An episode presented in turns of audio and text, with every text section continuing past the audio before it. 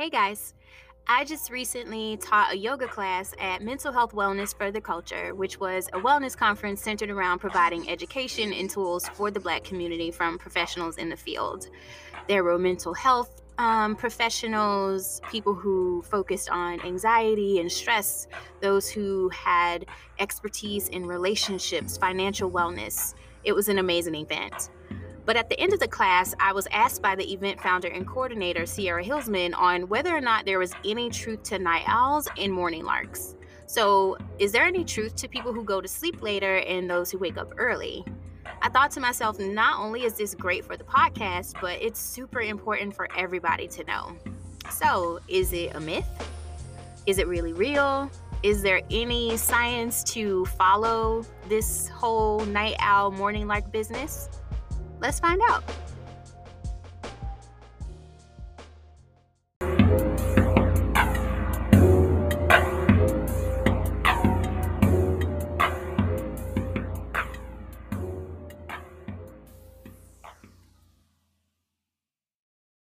Hello, greetings, salutations.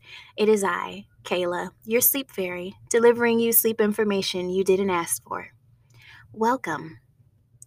It is Lay with K. Um, and like I said, I'm here to deliver you sleep information you did not ask for. And today we are talking about morning larks and night owls. And if there is any truth or any science behind people who tend to fall asleep later in the day and those who just tend to wake up in the morning and they are ready to go. Um, I want you all to think about just this fact, right? So, oftentimes when people make claims to be night owls they tell you that they fall asleep late they still fall into the trappings of like what the normal work schedule is so even though they might not fall asleep until maybe 12 or even 11:30 some people even later they still tend to wake up at maybe 6 a.m. They tend to wake up at 7 or 8 because they have to be at work by 9 or they have to get their kids ready and blah, blah, blah. And even though we don't necessarily think about that, just think about how all of us have these different myths and beliefs about our sleep and just how much sleep that we actually need. I say quite often that sleep deprivation is a public health issue because we don't really think about just how detrimental it can be for those of us who tend to fall asleep late to constantly jerk ourselves out of bed um, and have a history of doing this uh, where we are trying to, you know, do our jobs and get our kids to school and so on and so forth. So I looked at a few websites. So when I was asked this question about night owls and morning larks, it prompted me to look at what are some common myths around sleep. So I looked at sleepfoundation.org, I looked at WebMD, I looked at looked at sleep.com, all of these different sleep websites to understand what are some common myths about sleep that actually um, reveal a lot about night owls and morning larks. So here's a few for you. The first myth is that teens who fall asleep in the classroom are lazy as fuck. According to sleep experts, 10 teens need at least 8 to 10 hours of sleep each night compared to an average of 7 to 9 hours each night for most adults. The internal biological clocks also keep them their internal biological clocks also keep them awake later in the evening and keep them sleeping later in the morning. However, many schools begin classes early in the morning where a teenager's body wants to be asleep. As a result, many teens come to school too sleepy to learn through no fault of their own. So, again, think about yourself. If you consider yourself a night owl and you don't really fall asleep until maybe 11:30 or even later, think about how it is when you start to prepare yourself for work. We have normalized just a lack of um, alertness and acuity in the morning, so much so because we usually spark ourselves up with an energy drink or we grab that morning cup of coffee um, in an attempt to wake ourselves up. But what if you didn't have the influence of those? Substances and you just naturally allowed yourself to kind of function throughout the day without the influence of caffeine. I'm pretty sure you would have a huge, huge contrast to how you operate at work. If you're a night owl, you fall asleep late and then you have to wake up at 6 a.m. or even earlier to go through your whole morning routine to be at work by 8:30 or 9. And let's think about that as relates to our kids. Ultimately, we're doing the same thing without even giving them the option to wake themselves up with caffeine and I'm not I'm not saying that that's a good thing to do that or to even start but to just think about it that way like if we we wake our teens up we ask them to go to school at this time even though they have been up on TikTok for you know the past couple of hours they haven't fallen asleep yet um and we're asking them to be productive and we're asking them to learn and absorb information at a time when their brain is literally still in a sleep state. It's tired, right? So just thinking about that, that's a, but like I said, it's a common myth that we really need to dispel. The second myth is someone who can fall asleep anywhere is a good is a sign of a good sleeper. Um, you all have heard me say that sleep deprivation is a public health issue. So, for our family and friends who fall asleep at the drop of a dime, it points more to the fact that their asses probably aren't getting enough sleep from jump. Last episode, I talked about the correlation of drowsiness and how it can be dangerous when you're driving. So, you can see that if this that how this pro how this can be normalized, even though it really points to a problem, right? So, someone who can fall asleep at the drop of a dime is probably not the person that you want to take long road trips with, right? um, you probably don't want them driving um, because they're more than likely tired. Um, and again just thinking about it um, in a different kind of light rather than it being something like we praise where like you know you invited uncle bob to the barbecue and uncle bob is knocked out um, and all of this noise is around him but he is just out like a light and we're like yay uncle bob can just fall asleep anywhere. He's a great sleeper. No uncle bob is tired af like that's what that is. And his brain has literally uh, created these electrical um, signals called sleep spindles to tune out all of the fuckery happening around him um, because the brain needs to do its thing to process memories, to um, consolidate all of the new information he might have taken in from the previous days. So, rather, I mean, of course, leave that person, leave Uncle Bob alone and let him sleep. But it's not something to be praised. You maybe should have a conversation with Uncle Bob when you hand him um, his plate of ribs and mashed potatoes and whatever else y'all fixed at your your family outing.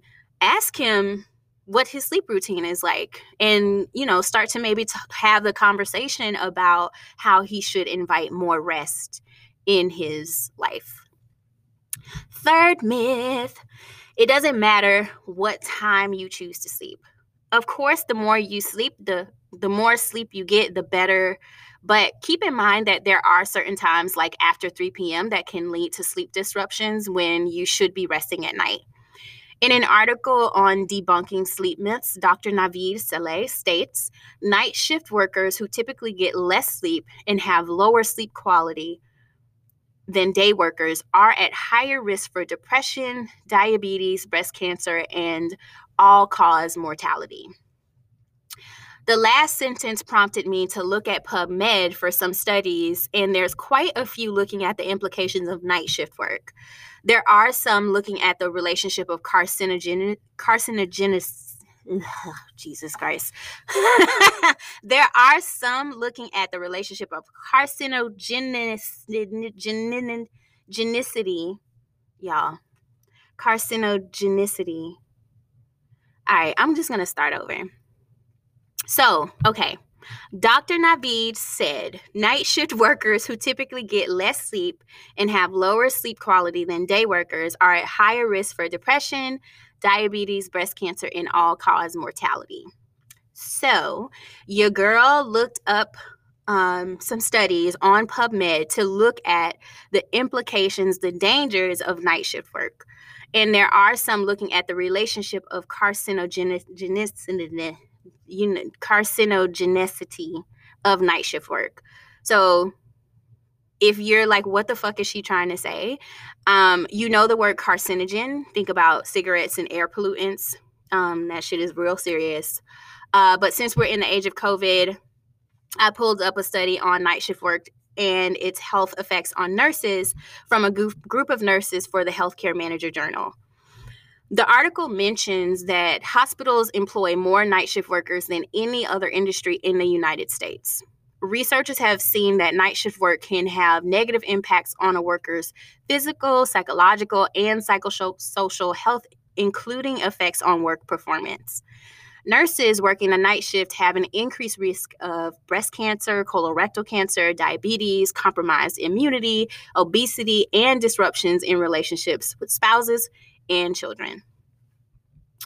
All of this in comparison is all of this is in comparison to day shift workers, right? And maybe like you from previous episodes, you are starting to see the correlation because it's not obviously it's not just night shift, not just night shift workers that are um, affected by this, but it also opens up the door for all of us I always go back to this Harvard study um, of the Greek people who stopped their siesta practice. Remember that those people, um, this is pe- these are people who they were studying who didn't have any history um, of negative cardiac cardiac health outcomes. They were six times more likely to develop it um, after they didn't practice that siesta. So again, like understanding some of the most important um, aspects of our biological reset are happening during sleep. And when we compromise our sleep for our work, we really open up the door to a slew of crap.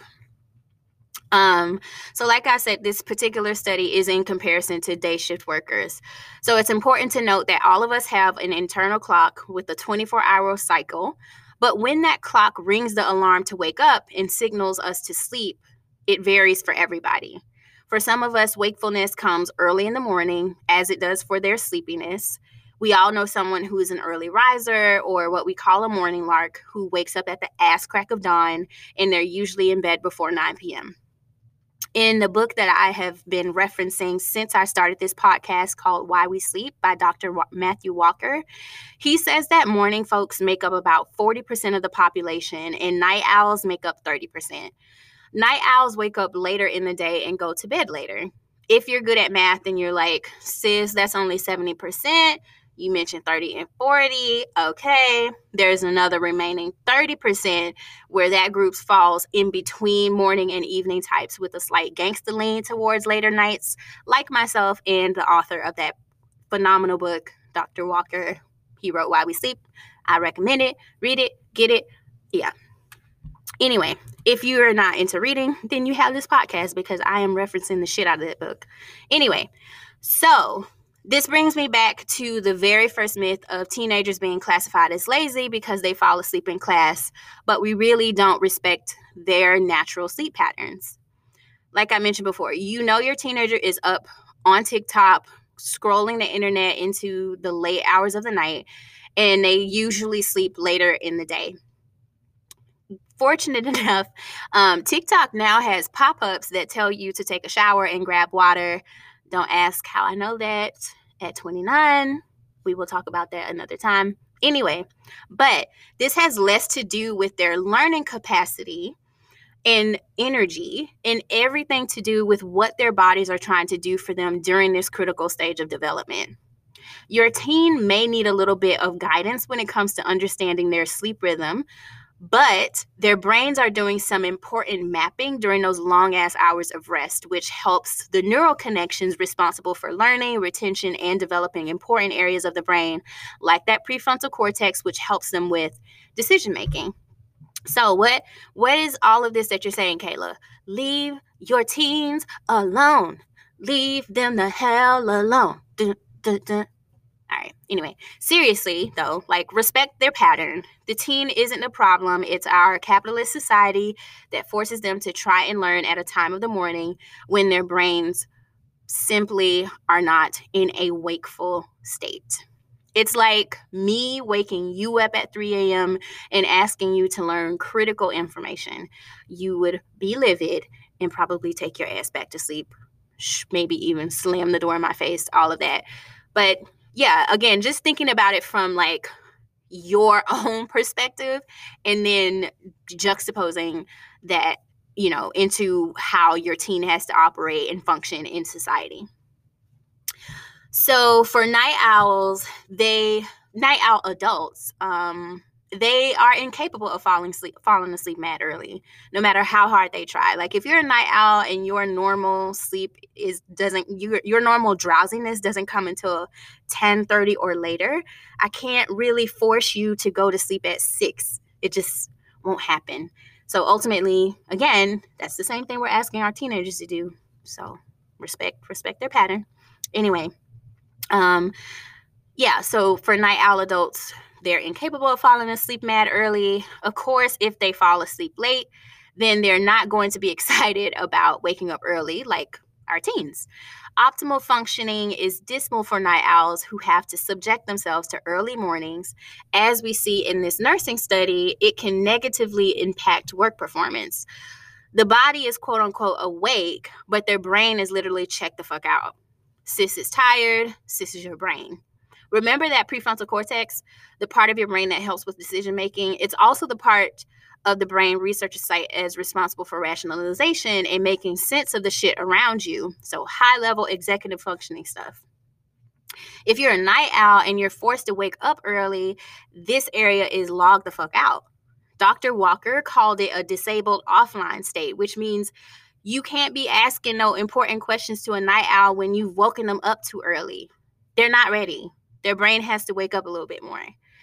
Again we we still use like coffee and all of these other like energy drinks to wake ourselves up to force ourselves into this wakefulness.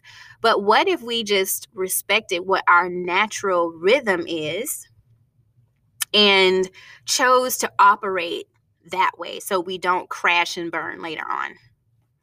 All right. Anyway so the big question for this episode it was is this a myth? Is it a myth to be a night owl? Is it a myth to be a morning lark? And obviously with this amount of science you can infer that it's most certainly not. Surprise! Early risers and night owls is strongly determined by genetics. Um, it's a chronotype. You probably inherited from your parents so you can blame them. Kidding um, but seriously though, if both parents are night owls, then you, my friend, are probably a night owl. Doesn't mean that you're lazy if you're a night owl. It's literally just genetics. And despite what some people may like to think, we ain't arguing with genetics and science around here. Trust the experts. I mean, they have gone thousands of dollars in debt to um, you know share this information and study this information. They have also you know contributed a significant amount of time to school you know? So i think we can trust them. Trust science. Yeah that's that on that. Anyway um, I blamed capitalist society for forcing kids to follow the same models we see in the workplace for adults. Obviously, the system is biased towards early risers who have no problem functioning early in the morning. Um, I literally just thought about that person in the morning with their coffee in hand who's just chipper as a bird while giving getting the side eye from coworkers who just wish they were still in bed. Like that's a real thing. Like you see that person in the office and you're like, why are you so happy right now? Like, like I'm struggling. But there's scientific basis to this scenario. Society favors morning larks because most offices follow a 9 to 5 schedule, some even earlier if you're a teacher starting class at 7:45 a.m. Think again back to the long-term implications of sleep deprivation and you'll understand how this is a problem for our night owls. As it relates to job performance, Dr. Walker mentions that as owl performance is less optimal in the morning, they are further prevented from expressing their true performance potential in the later afternoon and early evening as standard work hours end prior to its arrival. Owls, just like our night shift workers, are more susceptible to ill health outcomes, and I don't need to repeat the necessary scary illnesses I mentioned before. So, just to repeat that, um, owl performance is less optimal in the morning and they are further prevented from expressing their true performance potential in the late afternoon and early evening as standard work hours end prior to the arrival of their true performance potential. That's huge, guys. Like huge. Um you know, you you have to think about how like how impactful that can be um, for a person to empower themselves to know that you know it's not that i'm lazy it's not that i am i i am incapable but just simply like i feel more motivated i am more um, on my game later on during the day than i am in the morning and i think that's a, a true um, conversation we need to start having um, because not only will it improve work performance and outcomes, um, but also maybe even add years on people's lives because they have less anxiety about the fact that they are not able to function well in the morning or it takes them a few hours to really get into their groove. So, again, like when you have normalized the fact that it takes you a few hours to kind of get in your rhythm, maybe like it's just better for you to work like at that peak time right? Like maybe it's just better for you to start to shift your schedule to that that space. Um so with all of this information what is it that we can do? And i'm talking about like how we can start to shift our work schedule. So there are some companies offering more flexible work schedules and opening up to later start times. So that's a huge huge plus um, but it's a societal change that has to happen for organizations to recognize the long term harm they're causing to employees who are night owls. You know, my saying is your best self is your rested self, and the same is to be considered for all companies. Employees are better for business if you respect their sleep schedules. If you have agency over your schedule and being able to negotiate your start and end time, let your employer know and use the science in your favor. Dr. Walker mentions that companies like Nike and Google have adapted a more relaxed approach to work schedules, which allows them to choose hours, which allows employees to choose hours that match their individual circadian rhythms and their respective owl and lark chronotype nature. But what about those of us who can't negotiate schedules or know that their employees won't be open? Fuck that job. nah, um, I'm playing. But seriously, though, again, the long term implications are entirely too expensive, and you don't need to be putting yourself in the way of any harm for anybody else's pockets. Fuck that. Um, in any case, empower yourself by examining your own natural rhythm and pattern without the influence of caffeine. When is it that your body naturally starts to tap out? Without the distraction of your phone or Netflix? Do you truly create time after work to actually unwind? At what point in your day are you taking caffeine? If it's after 12 p.m., stop that shit. Um, when you wake up after 11 a.m., do you feel like you can go back to sleep? All of these are questions you can use to improve your sleep routine. So, again, ask yourself, um, when is it that your body naturally starts to tap out without the distraction of your phone or Netflix? I mentioned in the last episode that you can literally create a night shift on your phone and even on your computer um, where you can dim the brightness down. Um, the, the other question was Do you truly create time after work to actually unwind? What is your sleep routine? How do you shift yourself from the grind of your workday to resting? You and i think it's it's so important for us to get more intentional about our sleep routines um so can you start to play soft music dim the lights down um after your shower maybe you start to um, use more lavender oil. You spray your pillows with lavender. You um, maybe journal. Maybe you meditate. Uh, maybe you just sit in silence all of these things again just being more intentional with our sleep routine so we can actually prepare ourselves for bed not reading triggering news or triggering articles or looking at what's on instagram that might create some feelings of insecurity just removing those things and starting to shift and change your night routine around to actually unwind. And again, another question is at what point in your day are you taking caffeine? After 12 p.m., stop. Like it takes for a lot of us it takes it caffeine has a pretty long half-life so it can take six to seven hours for caffeine to clear out of our system so if you're taking it after 12 and wondering why the fuck you can't fall asleep when you might actually feel tired, it's because you still have this caffeine reserved in the system.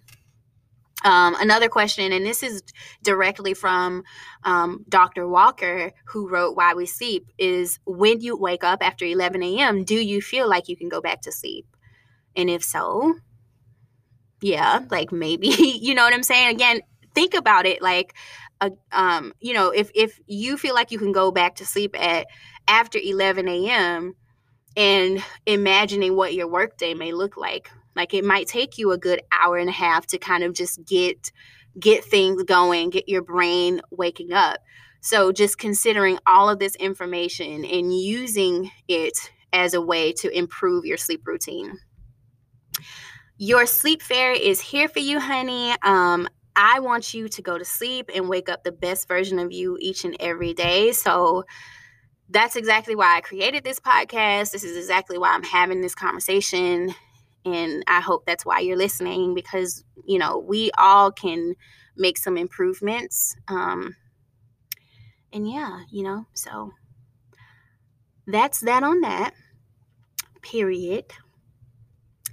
Uh, I will leave the article um, and all of the resources that I used for this particular episode in um, the show notes. Follow it on Instagram at Lay with K. But let's get into our unwinding and get into a bedtime story.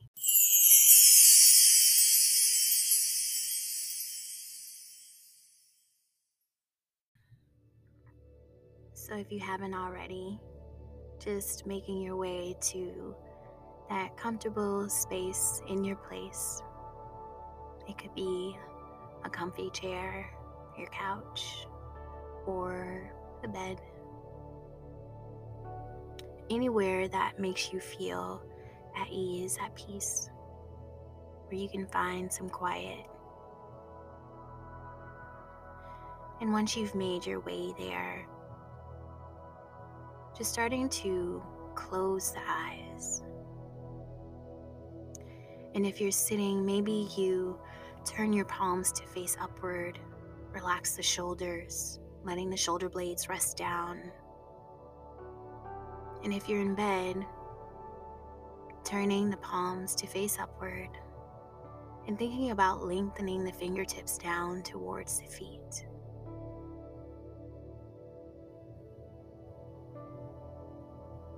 Unhinging the jaw. and maybe just noticing the subtlety of the rise and fall of the shoulders, the chest, as you're breathing in and out.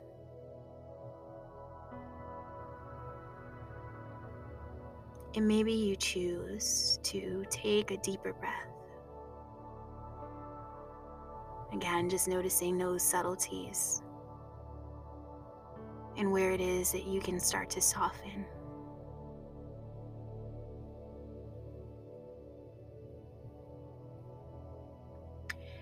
If you're like me, just these past couple of weeks have been pretty busy, up and down, different things happening, or everything seeming to happen all at once.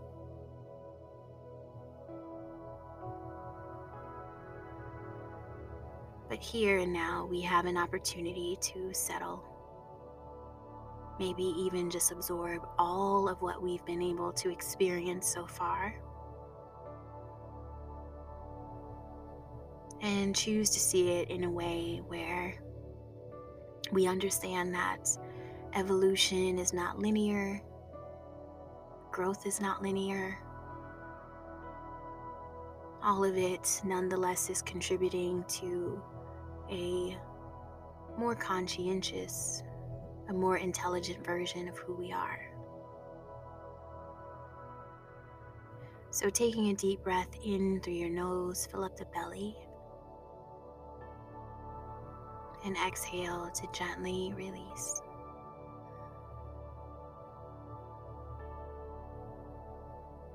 Wherever you are in your journey, just finding trust and knowing that you will get to the places that you need to go. And it's okay to be unsure. It's okay to be a little messy during this time. Eventually, it will all come together.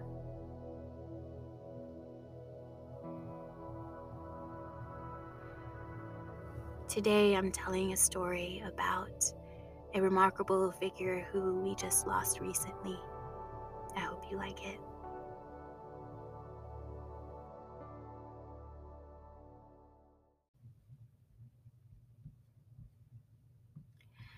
Our story begins with a little boy with a big voice and a dream. Let's call him Small and Mighty. He was one of 10 kids growing up on a farm in Alabama with his ma and pa. There were lots of things to do on the farm running through cornfields, helping with chores, and tending to the crops. Small and Mighty was tasked with the chickens.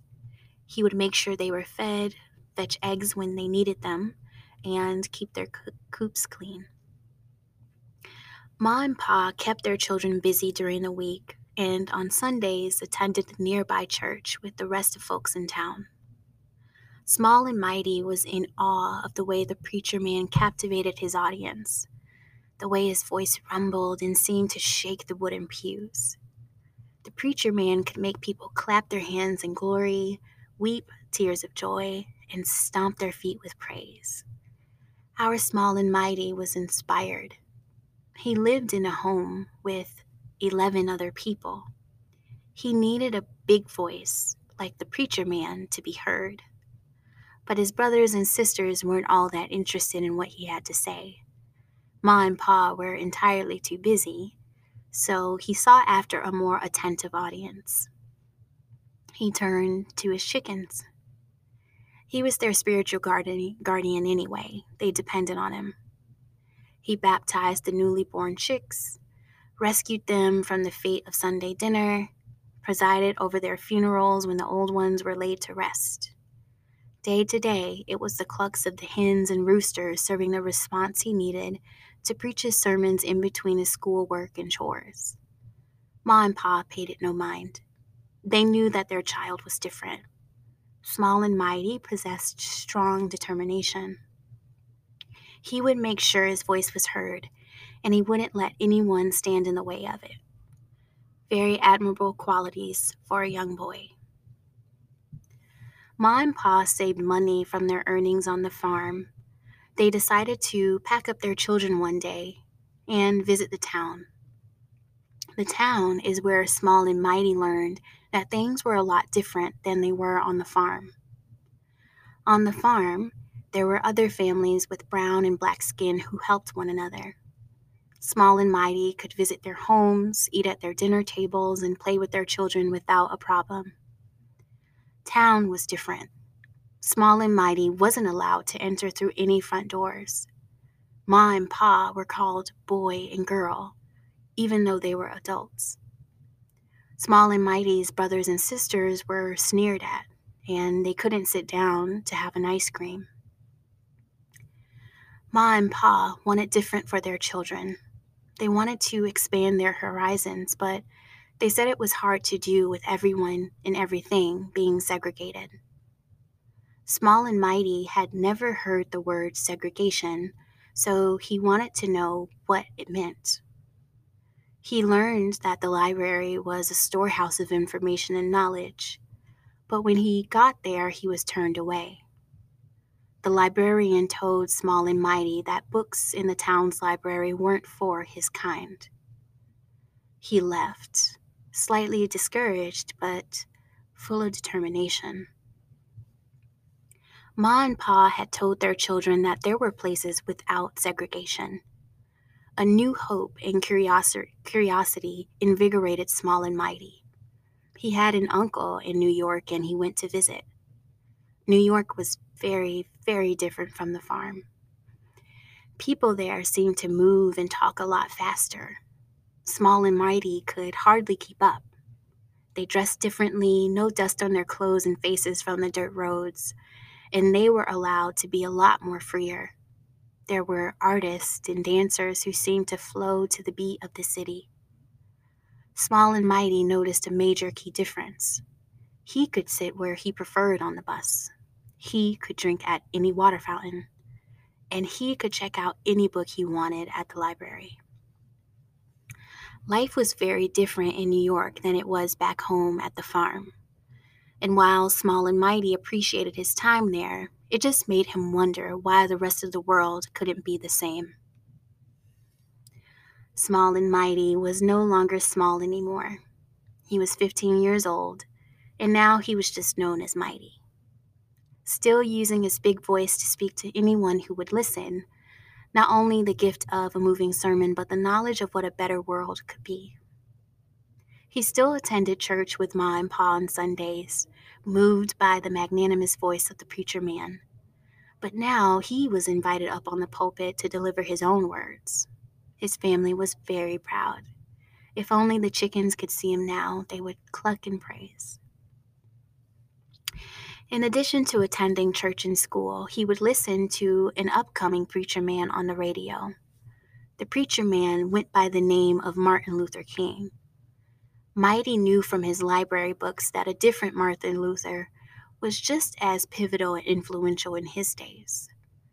Like his namesake, Martin Luther of before was a theologian who wanted people to feel closer to God, so he translated the Bible into layman's terms. Martin Luther of Mighty's time was also moving people closer to God, where he encouraged people to live by the word and acknowledged that we were all one people. By the time Mighty turned 18, he had mar- met Martin Luther of his day and followed him wherever he went. Mighty became a preacher man when he graduated from a seminary and then added on to his title by studying religion and philosophy at a university. He was empowered with knowledge, determination, and unwavering grace never forgetting that life for some people in certain parts of this world was unfair. Mighty had a dream that the world would one day be equal for all people, despite the amount of melanin in their skin. As a young man, Mighty looked to Martin Luther King for guidance. Following a practice of ahimsa in peace, he organized peaceful sit ins. He would sit at a local segregated lunch counter, which was oftentimes scary. The servers and the owners of the restaurants would refuse to offer them anything. Sometimes the customers of these restaurants would sneer, spit, curse, and oftentimes resort to acts of degrada- degradation in pouring drinks and food onto Mighty and his fellow students. But Mighty has always been determined, so he continued, even despite the mistreatment, and he continued until the lunch counters were eventually fully integrated. Ma and Pa were often afraid for their son and advised him to stay out of trouble. They believed that things weren't going to change. But Mighty had the courage of 1,000 men. He referred to his troublemaking as good trouble, the kind that would shake up the status quo and bring about change. He wasn't going to be deterred by angry mobs and mistreatment. Mighty would continue his peaceful fight for equality over the next decade. And it was at the age of 25 that the entire nation would know his name for years to come. It was a spring day in March, and Mighty had gone to the Army surplus store to purchase a backpack. The next day, he was going to be leading a group of more than 500 people across a bridge in Alabama. This march was to advocate for Black people to vote in the Freedom Summer campaign. He grabbed a backpack because he thought, like so many other times before, that he and his peaceful marchers would be arrested. So he wanted to have a few books to read while he sat in jail. He also made sure to pack a toothbrush and toothpaste in case he had to stay longer. The following day was a Sunday, and Mighty chose a trench coat to wear with his backpack for the march. He felt good about the day, determined as usual and confident in the march being organized and orderly. It was the highest point of the movement for him, as it was peaceful and it felt as if they would truly overcome the obstacles that existed for them as Black people in the southern United States. Mighty led the march with 600 people from Brown Chapel AME Church to the Edmund Pettus Bridge. He walked calmly and confidently with his hands in his trench coat pockets, and he approached a line of policemen at the end of the bridge. He was prepared to go to jail, as he had done many times before. But this time was different, very different. Today, we refer to it as Bloody Sunday. The police met Mighty and the peaceful marchers with brutal force. They were beaten with club sticks, struck with tear gas, and chased. Mighty, unwavering in his grace, didn't react with violence, although he had the fear that he would surely perish on that bridge. He was taken aback by the behavior of law enforcement that day and suffered a fractured skull from the beating. The actions of that day were captured for the world to see, with Mighty at the forefront, ascending him to the ranks of the big six leaders of the civil rights movement. Despite the emotional and physical scars, it was the leadership and grace of Mighty, in addition to others present that day, which would lead to the Voting Rights Act. The act would allow the federal government oversight to examine election laws in states with a history of discrimination, like where our mighty grew up, and others across the South during that time. Mighty's trench coat that day was almost like a shield of armor, ensuring that despite being knocked down, he would be given the ability to rise back up. And rise back up he did as he continued to devote his life to equality and justice for all. Our mighty was a Pisces born in Alabama who came to rise as the conscience of Congress. He lived to see a great deal of milestones accomplished for equality for all marginalized people. He even lived to see the first black president who gave him a Medal of Freedom for his commitment to ahimsa and liberty for everyone in the nation he served. The Medal of Freedom is a high honor bestowed onto those who have made exceptional contributions to the security and national interests of America, to world peace, or to cultural and other public and private endeavors. Mighty embodied all of these things a pillar of courage, a man of strength, an embodiment of love, and an example of understanding. He fought a very good fight and his name will live on forever. We thank you, John Lewis, for giving us your mighty life as a hero for all of us to follow for the rest of our days. Let this story be a testament to the fact that the journey is not linear. And although you might have a vision of what the outcome should and could look like, the journey to get there may not be one that you willingly choose to embark on. But allowing yourself to know that you have the same qualities of our mighty John Lewis. You can also act and behave with the same fierce determination, love, and peace to make the changes that you need for your life. Rather than seeing positive and beautiful qualities outside of yourself, you can start to turn your attention inward and know that you are blessed, you are loved, you are capable, and you are able. Namaste and good night.